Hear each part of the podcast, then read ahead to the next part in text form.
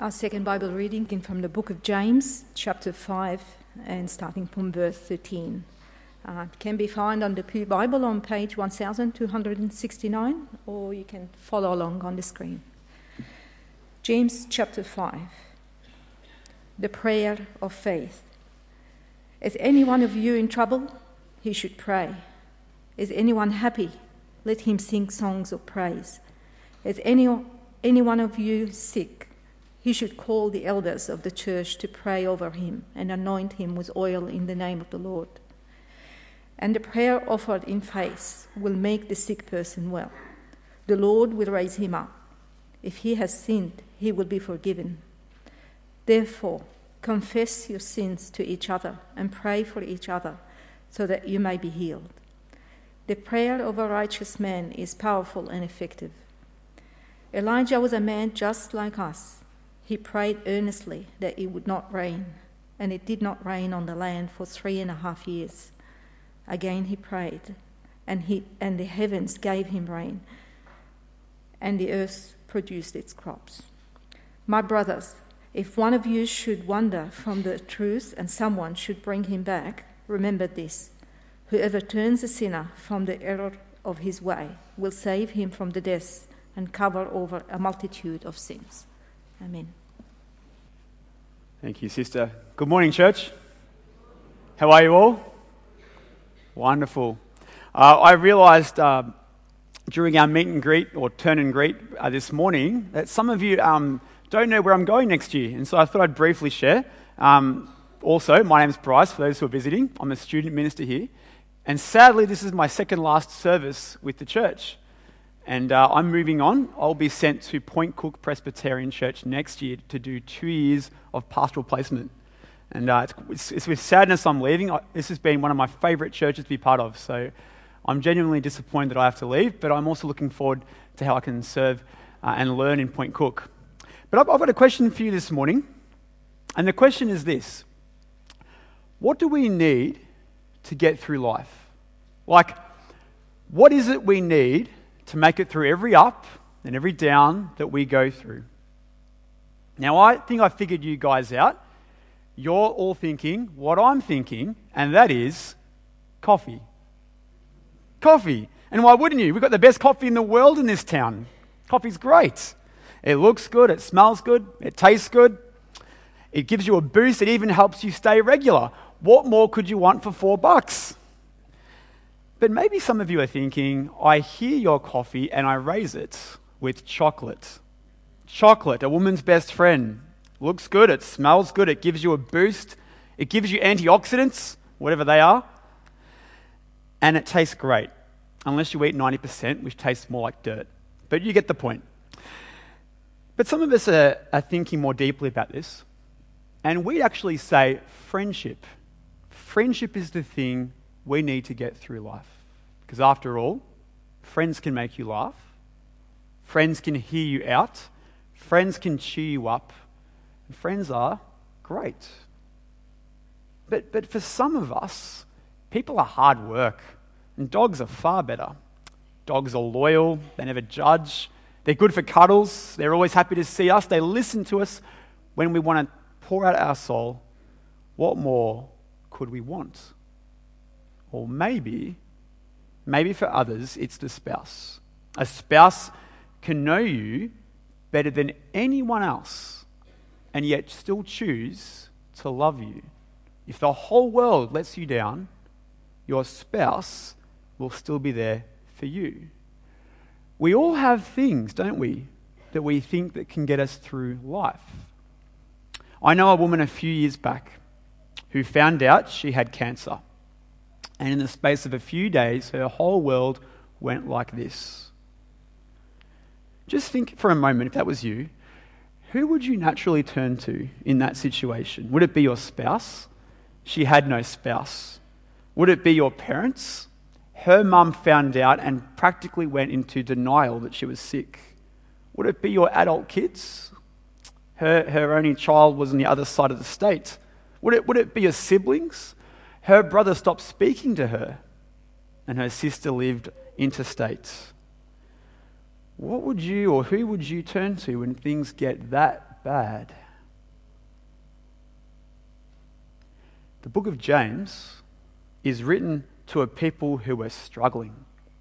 They were second class citizens, dispersed through multiple towns and cities, Christian people, and they weren't happy.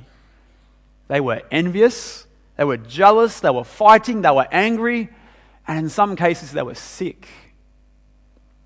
And James, the brother of Jesus, wrote this letter to teach them what they need to get through life. And he saved it for the final section in the final chapter. And James says to them and to us that we need two things, just two things in this life. We need God and we need the church. We need God in the church. We need God in the good times and in the bad. Look at how James shows that in verse 13. Is anyone among you in trouble? Let them pray. Is anyone happy? Let them sing songs of praise. Pray to God and praise God. Do you, do you notice what he's not saying? He's, when we're in trouble, he's not saying get a coffee and eat chocolate. He's not saying go straight to friends and go to family. No, during times of trouble, we go to God and we pray. That means we go to God first. But when times are good, the first thing we do is praise. Do you notice that it's not to get proud, it's not to, to become more independent or to spend more money in confidence. It's to praise God for his kindness. See, in going to God first, we're actually acknowledging that we need God. We're saying with our actions that the God we worship is in control and we're not.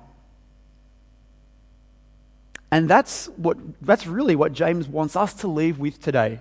We need God because He's in control and we are not.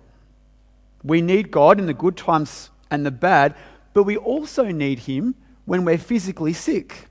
Look at verse 14. Is anyone sick? Is anyone among you sick? Let them call the elders of the church to pray over them and anoint them with oil in the name of the Lord. James says if we're really unwell, we go to the leaders of the church for prayer. And what do they do? They pray over us and anoint us with oil. So, what's that all about? Anointing can be two things. Most of the time, most of the time it refers to uh, being set apart to become a religious leader. But in the New Testament, we see the sick being anointed too. And it's a lot like baptism, being sprinkled or dunked in water. It's a, it's a concrete, like, symbol or act of an inward reality. But you notice the healing that happens, it's not a result of the oil. There's nothing special or miraculous about the oil. So, what is it that actually heals? Well, look at it back in verse 15 with me the prayer of faith. Now, this is controversial. This is the sort of thing that makes or breaks people's faith. It's the sort of thing that can make people skeptical about Jesus and Christianity. You see, James makes two big promises. Promise number one the prayer of faith will make the sick person well. Promise number two if we commit sins, they will be forgiven. Now, check, check, the, check, out the first one there in verse 15 again. And the prayer offered in faith will make the sick person well, the Lord will raise him up. That's a big promise. It's a big promise, and it sounds a lot like a dodgy healing show at 3 a.m. on Channel 10. I remember a few years back hearing a story about a prosperity preacher a guy who talks about health and wealth and wisdom that you get if you pray to God and give money. Very sadly, this guy's wife got sick with cancer. And he insisted that if she had enough faith, her prayers for healing would be answered and she would be healed. And the sad thing is, she passed away. But the even sadder thing is that he rebuked her for not having enough faith. Imagine that. How terrible is that? But you know what? If, if we're to believe that this verse is some sort of magical formula, right? That's kind of understandable. If, if I do X, if I pray to God and have enough trust and faith, then I get Y. I get healed. That's how it's meant to work, isn't it? And, and, and you take God at His word. And there's something good about that. And the good is that we're, we're wanting to trust God. But the bad is that that's not what this verse is saying. It doesn't mean prosperity healing. It doesn't mean that Jesus is a genie. It doesn't mean that all cancers or illnesses will be healed if we pray for them in faith. And it doesn't mean that God only heals Christians either. It does mean that the prayer of the faithful will heal if it is God's plan. But that's the key, friends. Our, our, plan for life and God's plan for life, sometimes they do this in a line, and sometimes they do not. Sometimes it is God's plan for us to be healed from sickness, and sometimes it's not. And it's really clear as to why that is especially in the moment. I know uh, two young adults uh, who became Christians at a funeral, at a funeral of a friend of theirs who passed away in a car accident a few years back. God uses sickness and death in ways we can't even imagine. Do you know the Apostle Paul? He prayed, he practically begged God to take away the thorn in his side, which we think was an eye problem. And God's answer was no. No, my grace is sufficient. Jesus prayed at the Garden of Gethsemane Lord, would you, let this, this, cast, this uh, cup pass from me, but not my will, but yours be done? And it turned out that the Father said, No, you have to drink. His plan for Jesus' life was to go to the cross and to die on that thing for the sins of the world. The vital lesson that we really need to understand is that God wants us to pray with complete trust that He can heal us. But sometimes it's His plan for us to go through that struggle with Him rather than to go around it. The second promise here is just as confusing, as perplexing as the first. If they have sinned, they will be forgiven. See, in the ancient world, sickness was thought to come from sin. If you, if you rejected God and sinned, and then you got sick, your first guess every time was punishment. God is punishing me. And so if you got healed, it was because your sins were forgiven first. See, God does the forgiving, and God does the, the healing. But then it raises the question for us here this morning, right now. If I'm sick, is it because I've sinned? Is God punishing me? And the answer is, honestly, we don't know. Maybe. But perhaps it's more likely that we are just experiencing the results of living in broken bodies, in a broken world, waiting for the great repairer to return and bring restoration to this place and to us. We need God when we're physically sick, but we also need God when we're spiritually sick. Check out verse 16 again. Therefore, confess your sins to each other and pray for each other so that you may be healed. We need the God who works through his people, the God who answers prayers in line with his plans. The prayers of the faithful are, are powerful, they, they can heal and sins can be forgiven. And therefore, therefore, we should confess to one another. That is, if we've wronged each other, we need to confess. You know, two friends of mine got married a number of years ago, uh, and they're very different. The guy, he's really quiet, He's really smart intellectual. Uh, he's he's uh, non emotional and he's very uh, even keel, non confrontational. His wife, complete opposite. She is loud, she's passionate, and she wants to confront and deal with problems. Now, sometimes he upsets his wife. Nothing unusual there. And when she fires up, she shuts down. And the friction and the tension grows and grows and grows. Now, what's the problem here? It's the bitterness that weighs the heart, isn't it? It's avoidance of reconciliation. It's, it's, and it leads to walking on eggshells. What would solve that? It's confessing sins to each other, isn't it? It's confessing that, that heals the spiritual hurts as well. But sometimes these spiritual hurts can actually manifest physically, they can cause us anxiety. And so the fruit of this confession might actually result in us regaining sleep, finding peace. And this is what my friends do. But here's the interesting thing look at verse 16 again. The prayer of a righteous person is powerful and effective. If someone is righteous, then their prayers are powerful and effective. And the question is who are the righteous? Who are they? And the simple answer is everyone that is in Christ. That is the Christian. And that's because people who have faith in Jesus have his perfect track record of good, his good works.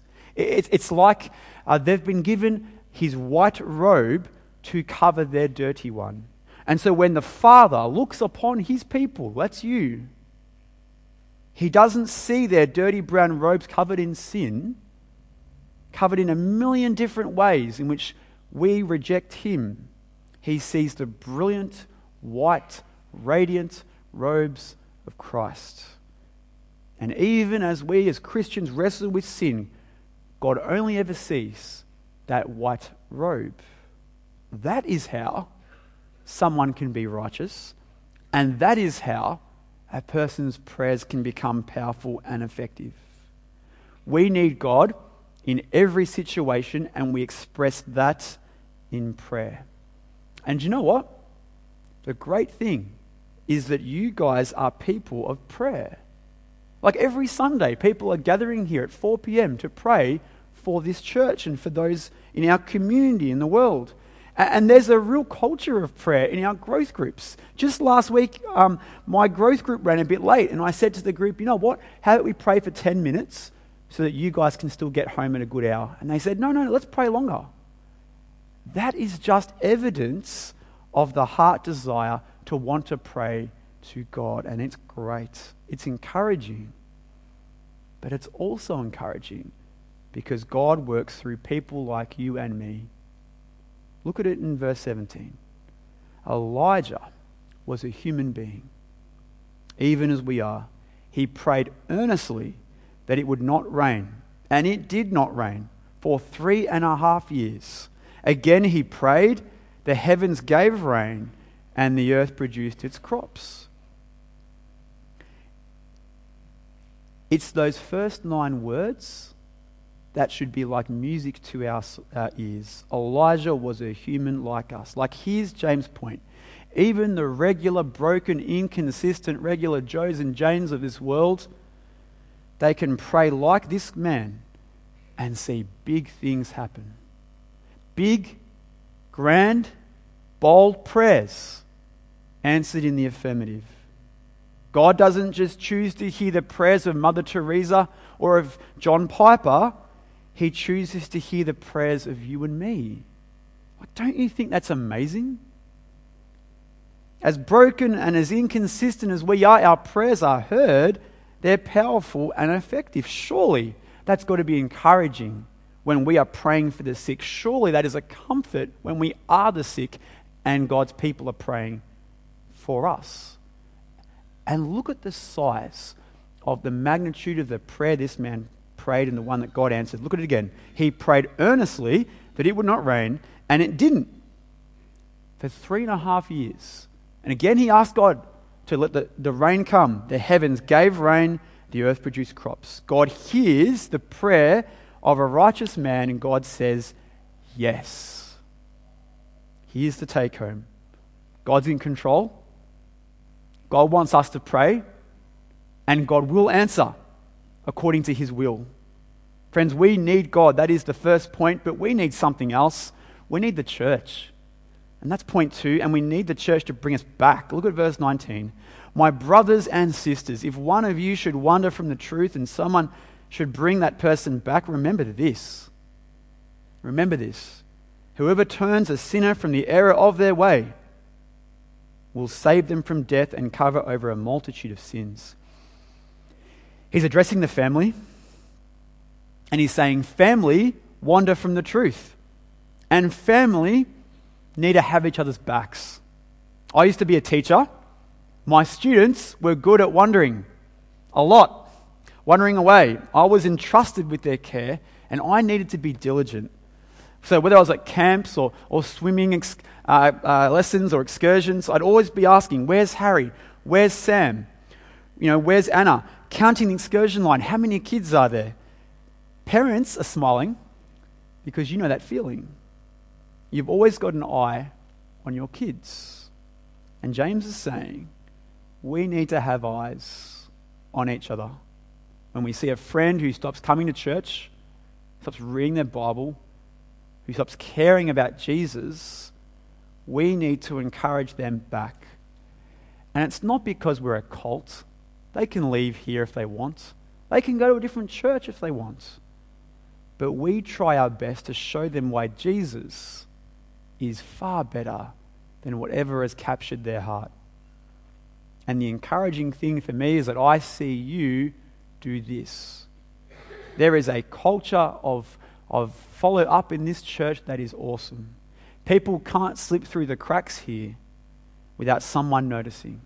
And so you should be encouraged about that. We need the church to bring us back, but we also need the church to save our souls. Check out verse 20. Whoever turns a sinner from the error of their way will save them from death and cover over a multitude of sins. Like that's the outcome of bringing them back. But, but it's good to be clear we can't convert people, we can't save them from spiritual death, and we can't cover people's sins. Jesus does those things, and we know that. But what it's saying is we have to care and we have to fight as if we actually can do those things. We, have the, we need to have that urgency and love that Christ has for us. You know, as I've been meditating on this, this sermon over the last few weeks, it's made me think of two people. Two people, one who had God in the church, the other that had neither. The first one is a guy called Phil. Phil was the younger brother of a uni friend of mine. He must have been about 15 when I met him. And this guy was a sick kid growing up. So bad he had to uh, have a, a, like a limb amputated uh, because of his illness, cancer. And he came good for a few years, but sadly the cancer returned. Imagine being a teenager, having to deal with that. Now, Phil grew up in a Christian home, and you can imagine the questions like, why me? Why me, God? Like, oh, what have I done? Like, I, I love you. I, I, follow you. Why, why, why me? But what blew my mind was that he really believed that all he needed was God and the church. He was content and he just trusted God with whatever the outcome would be. I never heard him complain, and I'm convinced it's because in his heart of hearts, he really believed this passage in James 5. And now he is with the Lord, and I can't wait to see him in heaven. But what would it look like for a person who doesn't have God or the church? I know another guy, or I did. His name was Barry. Sadly, life didn't go the way Barry had probably hoped. Barry uh, was married, and then his marriage didn't work out. He had one child, he got to about maybe the age of 60, and then he found out he had cancer. And he wrestled with it for about two years, and sadly, uh, he passed on. But the sadder part is that, as far as I know, he didn't have God or the church in his life. Now, maybe in, in, his final hours he did come to faith. We won't know until, until Christ returns or we go to heaven. But if he didn't, in verse 20 is not his outcome. There was no one to encourage him to come back to church, come back to God. Two stories of two men one who had God and the church, the other who had neither. Now, of course, we don't always face things this heavy and this big in our lives, but we all go through hard times and illness. And when we go through them, do we want to do it with God and the church, or do we want to go alone? Do we want to do it in, with humility, um, praying to the God who cares? Or do we want to assume that we can cope, it, cope on our own? But I think this is something we already know, isn't it? We just need to do it, to be hearers and doers. But this can be hard. It's hard to live consistently as people to, who believe they need God and they need the church. But it's good to remember that there is one who went before us who did. He knew he needed God and he lived a perfect life of humility before the Father. He, he knew he needed the family of God, he never departed it. He never wandered from the truth. And that person is Jesus. The one who lived this way so that we could be forgiven when we don't. And so, as we go out this week, be motivated by the one who went before us to live as those who believe that we need God and we need the church. Let's pray in response to God's word.